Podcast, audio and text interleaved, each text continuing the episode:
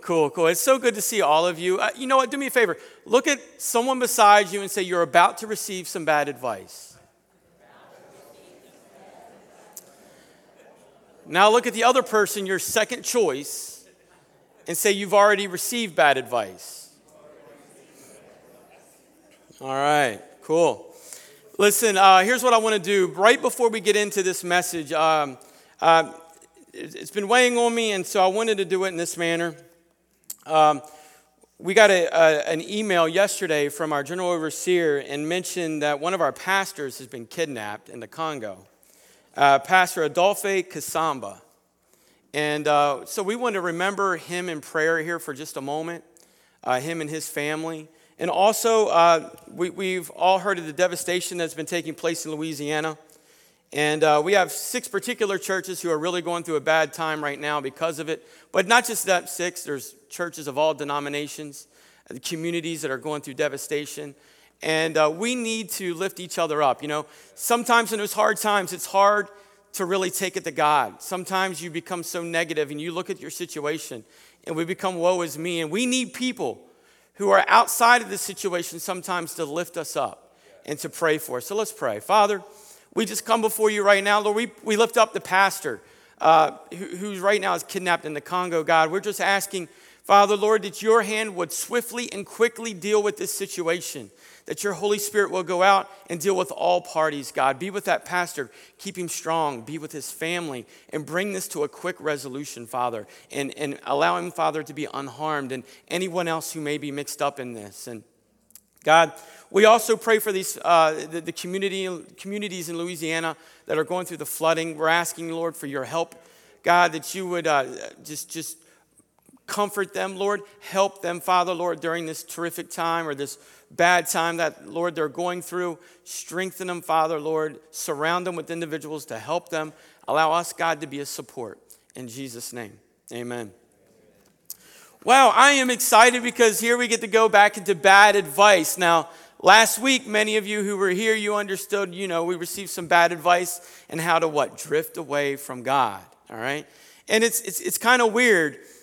Standing here telling you I'm going to give you some more bad advice this morning, but that's exactly what I'm going to do, all right? I'm going to fill you up with some bad advice, and we can take a look at our life, and we can tell ourselves that there are many of us that when we look at the way we live, when we look at the way that we behave, it's as almost as if we are following bad advice. I mean, we've all been guilty of giving bad advice. You may not want to admit it. Maybe you didn't do it purposely, but it still happened, right? And then we've all been guilty of what? Taking bad advice, doing it. And then you look back and you're like, man, you know what? Really shouldn't have went there. Really shouldn't have done that. And we're going to take a look at God's word today. And we're going to look at some godly advice, but in a way that I'm going to give you bad advice. It doesn't make sense, but it will later on, all right? So I'm going to ask this question first, all right, to you. I want to ask a question of what is it, if you can think in your life of something maybe that you have given bad advice on, how have you been dissatisfied? Or rather, how maybe have you dissatisfied other people? Be honest with yourself. Think about this for a second. It has nothing to do with the question I asked. If I gave you $10,000 right now, who in here wants $10,000? Well, some of you must have plenty of cash. We have a kitchen fund that really needs some help right now. No, just kidding. Did you like that? That was good, wasn't it? All right, no. Right? Who would want $10,000? I'm not giving you any. But most of you, and think about this for a minute. This is where it gets kind of sad. Already some of you are thinking, as I'm talking right now, what you would do with the $10,000. What bill would be paid off, right? Or what would be the next big purchase? Down payment on a house, down payment on a new car. You're looking at a new computer. You're looking at a watch. You're looking at a new wardrobe. All these things are flowing through your head the moment I say, who wants money? Go ahead, I'll give you a head start. Turn to Timothy chapter 6, and 1 Timothy chapter 6, and we're going to be looking at verses 6 through 8. But when we look at the way we live, when we look at the way we behave, we are all have been subject to bad advice. Timothy chapter 6, verses 6 to 8. This is what the word tells us. But godliness with what? Contentment is great gain. Moving on. For we brought nothing into the world. Remember that. Remember that for a second. What did you bring into this world? Nothing in the physical manner. You brought nothing. All right. So, for we brought nothing into the world and we can take nothing out of it. Moving on. But if we have food and clothing, we will be content with that. Who believes that? Do you? Are you sure? It's kind of a trick question here. Let's be honest. How many of you ate this week? Okay. How many of you have clothing on your back right now? Gosh, I hope all of you. That would be a scary moment. But if we have food, we have clothing, then the Word of God tells us that we should be what? Content. But we are not content with the most basic necessities in life. We always are after what? More. We want more. For example, how much money do you think you need to make to really be happy? Don't answer. Don't answer. Just think. That's an interesting question. Because I've always noticed, and I've heard people throughout, my young life. I'm still going to say young. It's only 38 years old. That's still young, right? Sometimes I feel older, but I'm still young. Very young to some of you. Right, Pastor?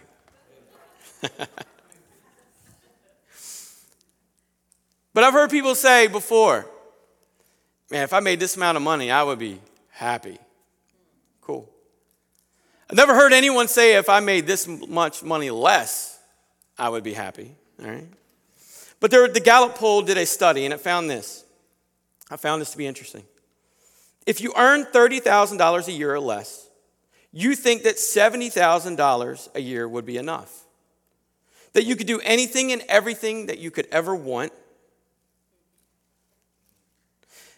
But then all of a sudden you realize something. You have kids. You have summer vacations. You have travel ball, you have first cars to purchase, you have college tuitions, you have weddings to pay for, you have grandkids coming, and that's just kid number one. The process starts all over when you look at kid number two, and number three, and number four, and number five. We're really praying for you.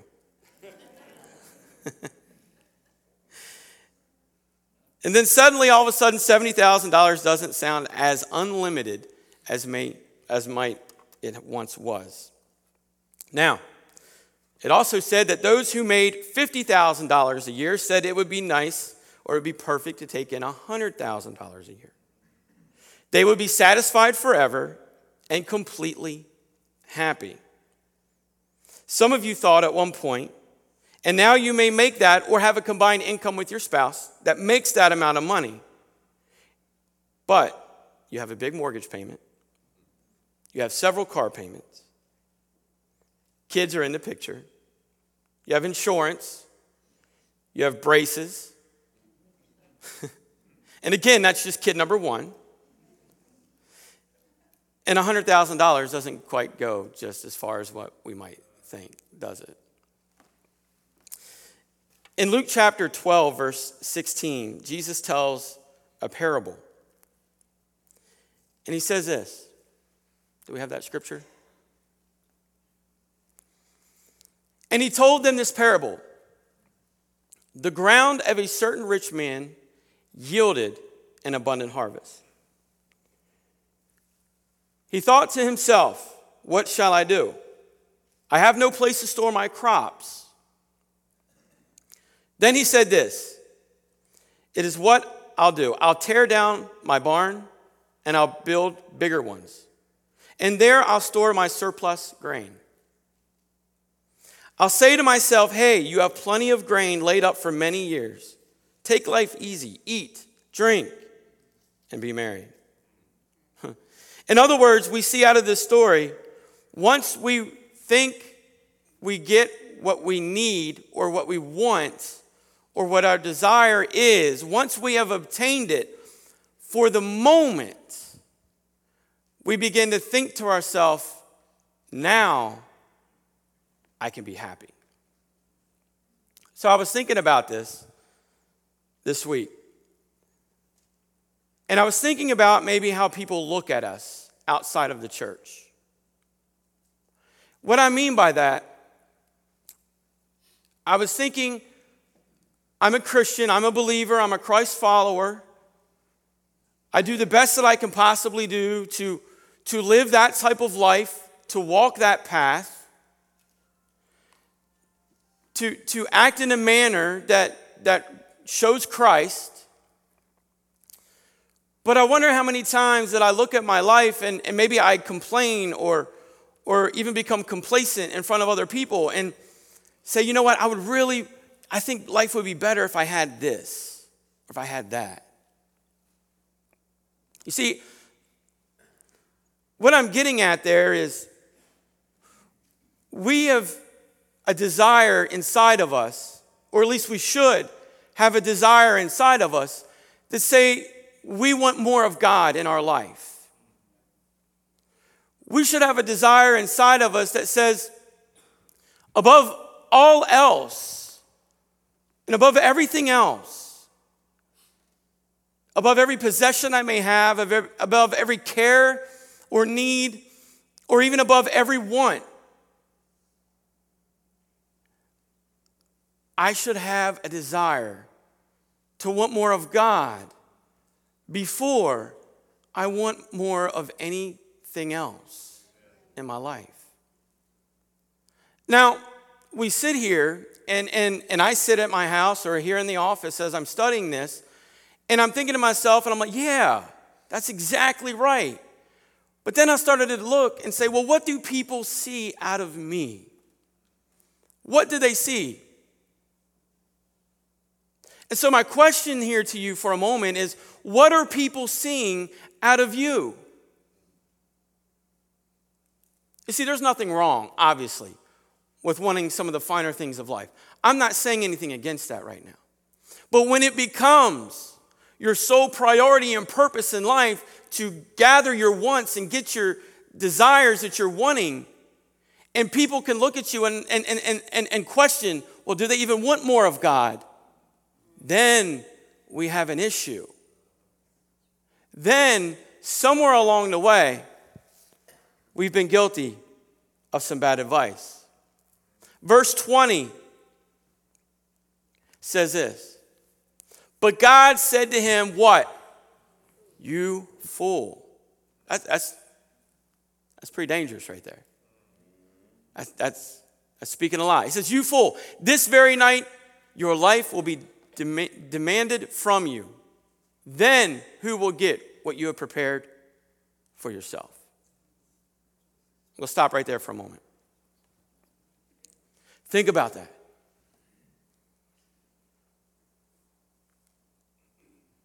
The scripture says, Jesus speaking, you fool.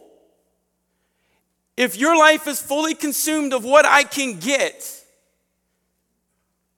in the natural respect, and totally ignoring what you can get in the spiritual respect, then we have a problem. We have an issue. Let's go back to verse 21. This is how it would be with whoever stores up things for themselves, but is not rich toward God. So here we go. Here's where I start off. I got to read this stuff. I told you last week I have to read this because it goes against my total nature. If you wake up and you feel really blessed by God, if you're full of joy that could only come from heaven, if you've got a supernatural peace that goes beyond your human ability to understand, if you've got great friendships, great relationships, you know that you have health and you live in a great part of the world, as we all do, because we're blessed to be part of a great church family, part of a life group, which you can sign up in the back, surrounded by people who actually care about you, and you find yourself that life is getting so great that you want to be miserable. I'm going to show you exactly how to do that in the next 4 steps. First, number 1, bad advice. Focus on being ungrateful. Paul said this in 1 Thessalonians chapter 5, verses 16 through 17. He said, rejoice what? That's ridiculous, isn't it? Pray continually, giving what? Thanks in all circumstances. For this is God's will for you in Christ Jesus. I mean, who is going to give thanks in all circumstances? Wouldn't we rather gripe in all circumstances? Wouldn't we rather complain in our circumstances? Wouldn't we rather find fault in everyone else rather than looking upon ourselves in our circumstances? Wouldn't we want to foster a genuine spirit of ingratitude that is deep within our soul? What you want to do is you want to resent God's goodness in everyone else's life. Whenever everyone else is blessed, you want to go, oh, who do they think they are? They're not a good person. Go ahead and tell yourself you're way better than them and that you deserve more. Be jealous, be critical, and be envious. If they get a nice car, why don't you go ahead and talk about how high their interest rate was? That they paid too much. If they get a raise, why don't you complain and say you deserve it more than they did? If they're married and you're not, trash talk their spouse. That will make you feel so much better. If they have nicer clothes or get more attention, tear them down. Resent God's goodness and blessing in their life. After all, you did not receive it. Self-pity for yourself. Ignore His goodness in your own. Don't be grateful for what you have. Don't be thankful for your health. Don't be grateful for your friends. Don't look at the blessings that God has given you. Forget that you have plenty to eat. That when you looked in your closet this morning, there was clothes to wear. That when you looked in your garage or you're in your driveway, there was a car that you could get in and come to church. Go ahead. Focus on being ungrateful, and let's see exactly how far that takes you. Number 2, compare what you have to people that have more. Paul says this in 2 Corinthians chapter 10, verse 12. We do not dare to classify or what?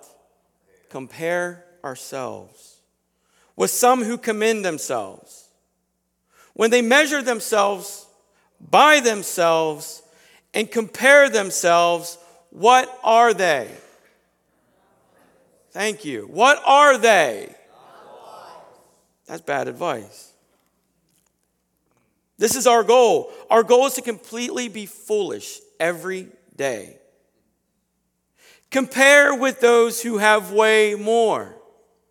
In other words, if you've kind of like your house, but then you start binge watching HGTV, I'll leave that right there.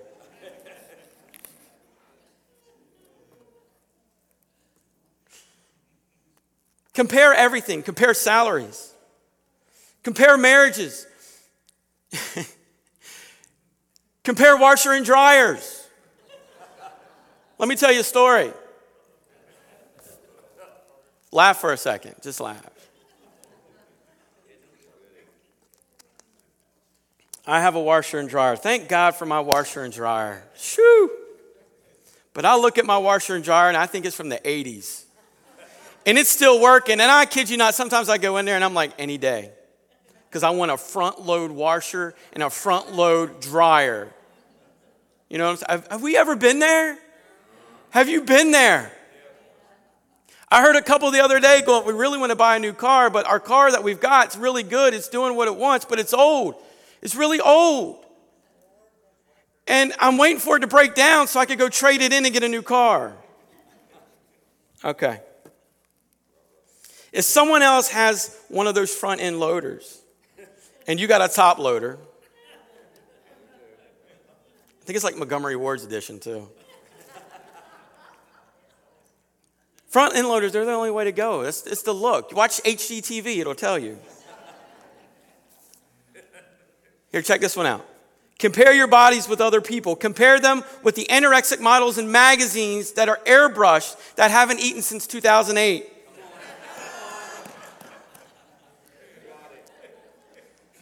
The ones who have invested more in their upper half than invested in retirement. Compare your life with them. Go ahead.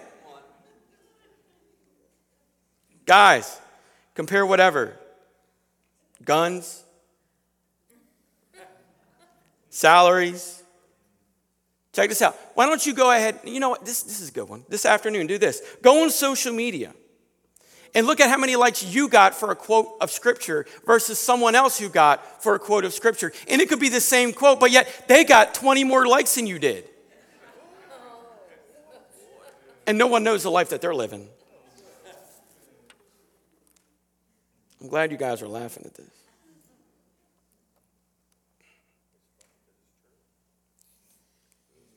Compare with someone that has more than you. That is probably one of the biggest ways you can become dissatisfied. If you want to be totally dissatisfied, remember this. Focus on being ungrateful. Focus on it. Number 3. Pursue temporary possessions over eternal treasures. Luke said this in Luke 12, verse 15. He said, watch out. Be on your guard against what? All kinds of greed. Why is that? Because life does not consist in the abundance of possessions. Man. There's a lot in that scripture to learn from, isn't there? There's a lot to look at in that scripture. Watch out. It's like, hey, it's like big neon LED sign. Right there it says, watch out. Be on your guard against all kinds of greed. Life does not consist in the abundance of possessions. How ridiculous is that? We all know life is what you have, right? You are what you drive. You are what you wear. Life is all about things. You don't care about eternity. Don't care about making a difference. Those are shallow. Eternal things, you want to focus on the things that matter when? Right now. The self-centered things. Don't ever settle for the eternal blessing when you can settle for what really doesn't matter now. Think short-term, forget long-term. Focus on the moment. Tell yourself again and again, more is better. This is bad advice. Pursue temporary possessions over eternal treasures. And then number 4. I love this one. Develop an attitude of entitlement. Romans 6:23. The wages of sin is death. In other words, what do you think that Paul is saying that we deserve? We actually deserve death. Or do we feel that we deserve so much more? You know, you've had a rough life. You've worked hard for everything you've gotten. And you feel that you should have more coming to you. You deserve more. You deserve those belongings. You deserve those relationships. You deserve those friendships. You deserve that house. You deserve that front end loader, the washing machine. Yes. You deserve a new boat. You deserve a new gun. You deserve a new cell phone because you threw the other one down and it busted to pieces.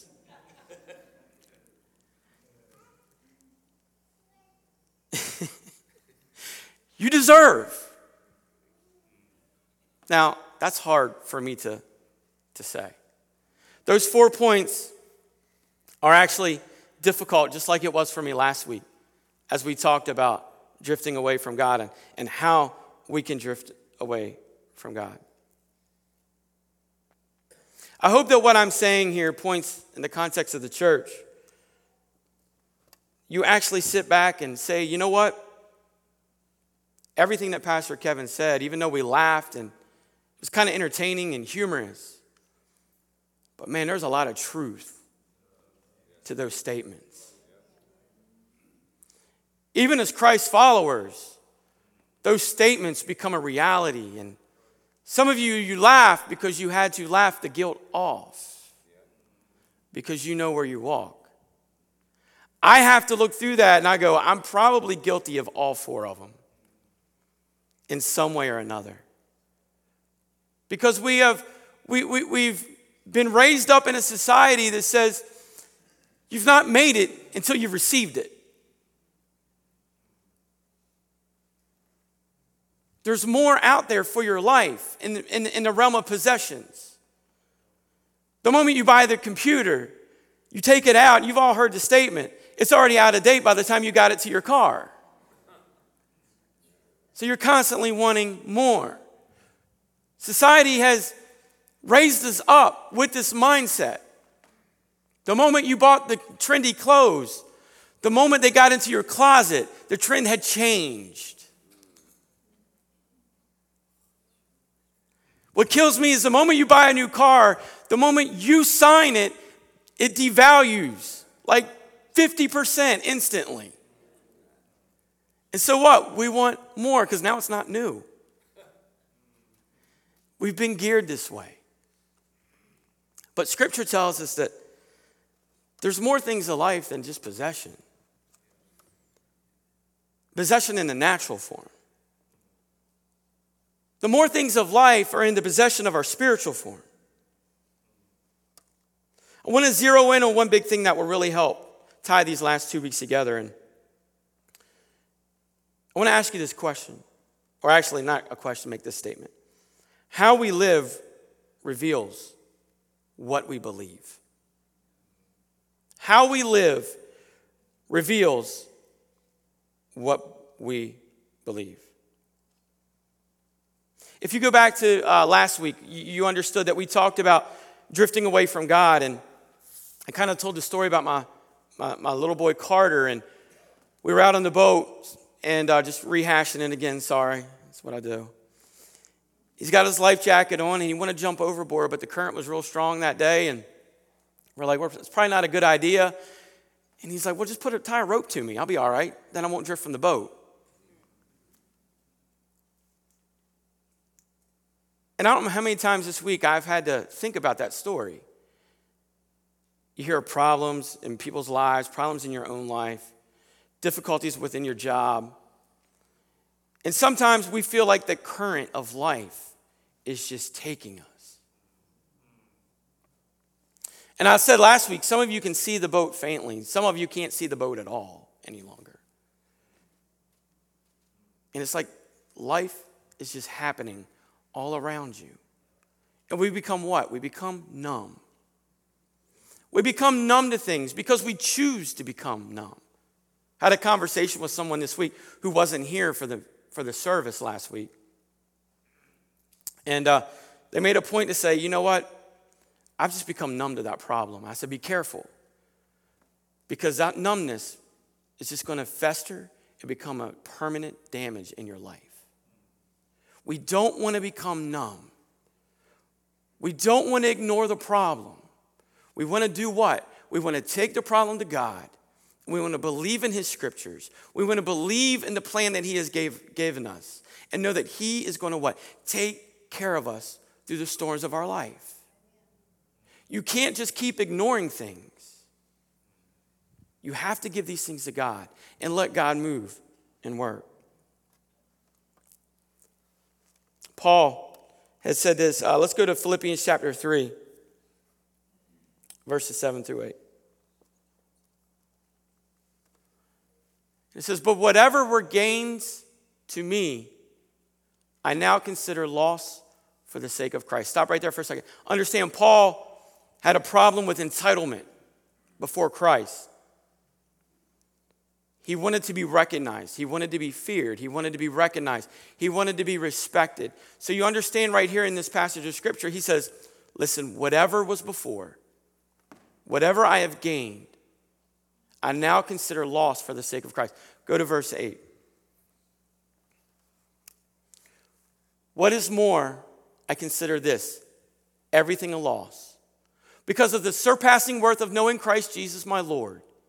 For whose sake I have lost all things, I consider them garbage, that I may gain Christ. Now, what I want you to understand here is the word garbage, that's just translated to us. In the Greek, the word that was used there, the official meaning was human waste. Think about that for a second. I consider them human waste. What I want to say for a moment is truly knowing is that we truly need to know him. Not knowing just about Jesus, but when you know him in an intimate way, you connect with him spiritually. His words will guide you. His presence will become very intimate. He will lead you. He will empower you. You will realize that you're not doing life alone. When you wake up not living for the temporary pleasures of this world, then you're living for that which lasts what? Eternally. Jesus said in John 17, and this is eternal life, that you may know my Father and that you may know him personally.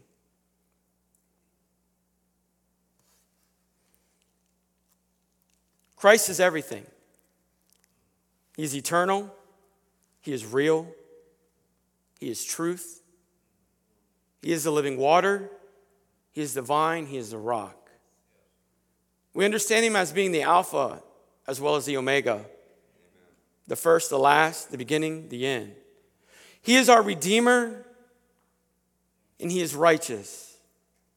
He is our Lord and he is our Savior. He is the Lion as well as the Lamb. And most importantly, he is our soon and coming King. Amen. And he is the Lord of Lords. Amen. You see, we all have an enemy who is looking out to devour, to kill us, and to destroy what God is trying to do and implement in your life. When we get caught up in these earthly pleasures, we become distracted by the spiritual guidance or the spiritual strength that God is wanting to give us. Again, like I said before, is it really wrong? Is it wrong to want more for your life? No.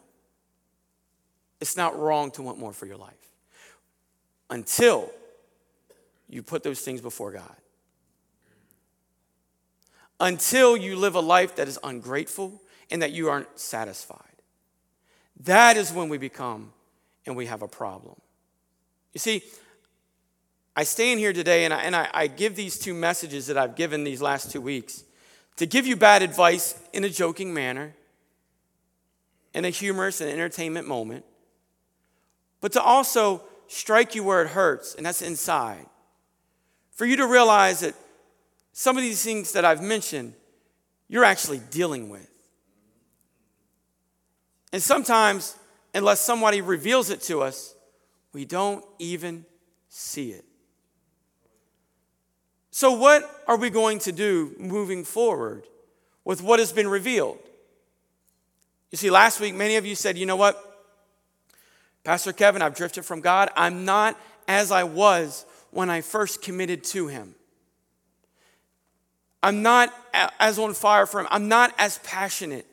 I'm not in that word. I'm not experiencing what I used to experience with him. And I need that to change. And I believe that for many of you, that has changed. Remember the parable where the sower threw some out onto the path, and what? The seed never produced anything. The sower threw some into near the rocks, and the root wasn't strong enough, so when it grew up, what? The sun dried it up, it died. Some he threw out into the thorns and the weeds, and it tried to grow, but all that stuff around it just choked it out. And then there was some that was thrown out into the good soil.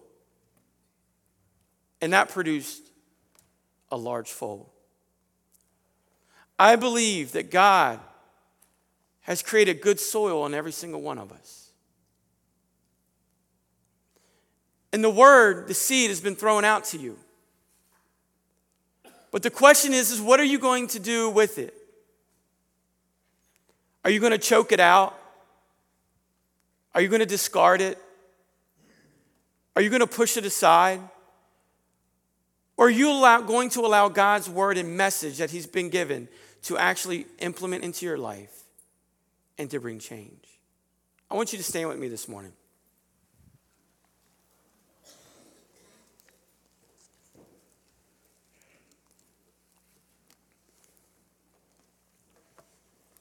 Today, my prayer will be this, that those of you who are here will have that breakthrough moment.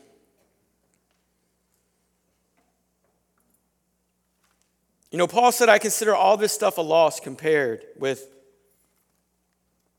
people who have more. I'm comparing it with people who have settled for less, or comparing with the surpassing greatness of knowing Jesus Christ, for whom I've lost all things. He says, I consider all this other stuff nothing more than human waste.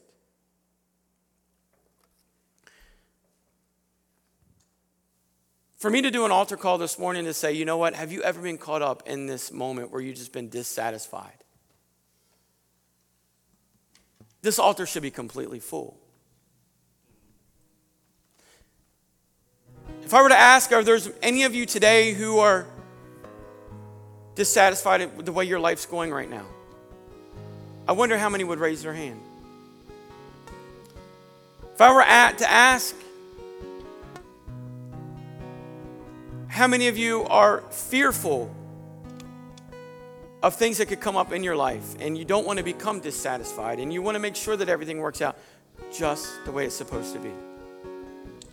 I wonder how many would raise their hand. So I'm not going to do any of that, because I believe that we're all guilty of all of this morning. Instead, what I'm going to do is I'm going to ask you, put your hand on the person's shoulder next to you. Go ahead. If you don't have a shoulder, find a shoulder. If this makes you uncomfortable, I'm really sorry. It'll be 30 seconds or less, I promise. We're going to pray this prayer. This is my closing prayer this morning, because I believe this is something we all need today. Let's pray. Father, we come to you today, and I pray for my brothers and my sisters in Christ. I thank you for your word. I thank you, Father, for the good advice that you give us through your scriptures, that you point out to us what we're doing right and what we're doing wrong. And for many of us in this room this morning, Lord, we're dissatisfied with life. We're dissatisfied with what we have. We've had a really poor attitude. Others have advanced, we have not. We've only experienced setback. Some of us in this room today have placed our wants and desires above our wants and desires of you, or what you want of us. We become so vague. So God, today our prayer is for one another. Help us. Help us that we can take on the mindset of Paul and seeing this in our life and saying, enough is enough. I need to be content with you, God. Because I know, Lord, if we are content with you, all else will fall into place as it is according to your purpose, your plan, and your will. Because after all, God, that, Lord, is what is most important, is your purpose, your plan, and your will for our lives, not our wants and desires. So, God, wherever we are in a relationship, wherever we are within our marriage, wherever we are with our kids, wherever we are within our job, wherever we are within our circle of friends, let us not forget that you are number one. You, sir, take sole priority. And Father, we freely give this to you today. So God, I pray for my brothers and sisters here that you would help them to live a life not being dissatisfied with what they don't have, not focusing on what is not in their possession, but focusing on what is in their possession, and that is you, Jesus Christ.